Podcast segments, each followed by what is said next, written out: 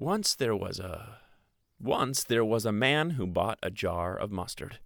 Once there was a water buffalo that didn't know how to cross a river.